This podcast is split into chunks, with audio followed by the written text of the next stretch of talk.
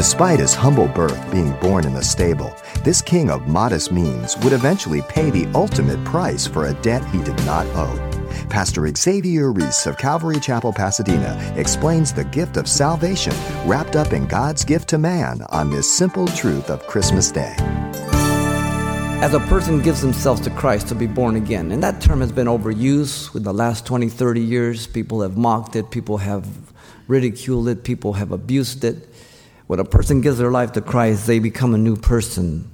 The Holy Spirit makes them do and gives them a divine nature to be able to live on the commands that God gives to them. Never perfect, never sinless, but certainly they can hit the mark. In 2 Peter chapter 1, verse 3 through 4, he gives us a divine nature for everything pertaining life and godliness to escape the corruption of this world. This is the miracle that happens. He lives in our heart. He empowers us by his spirit, Ephesians 5:18, to live that life. He transforms our mind.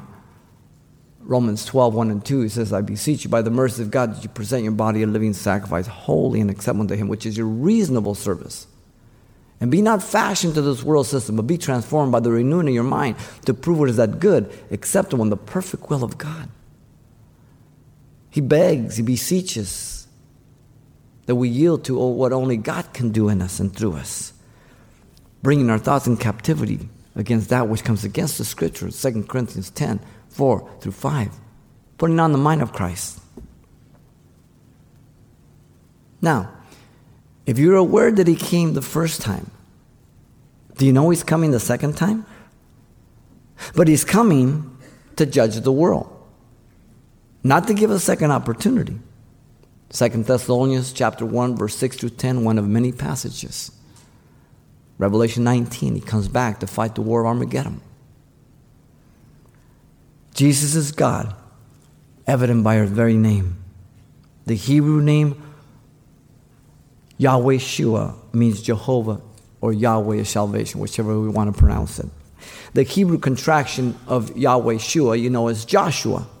And that Hebrew name Joshua, when you translate to the Greek, it's the name Jesus. So Jesus means Yahweh is salvation.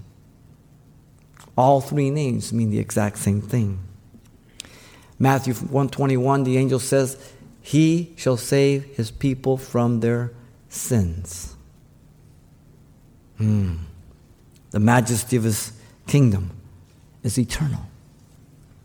Paul, writing to the Romans in Romans chapter 1, verse 16 and 17, gives the heart of the whole epistle there. Listen to it.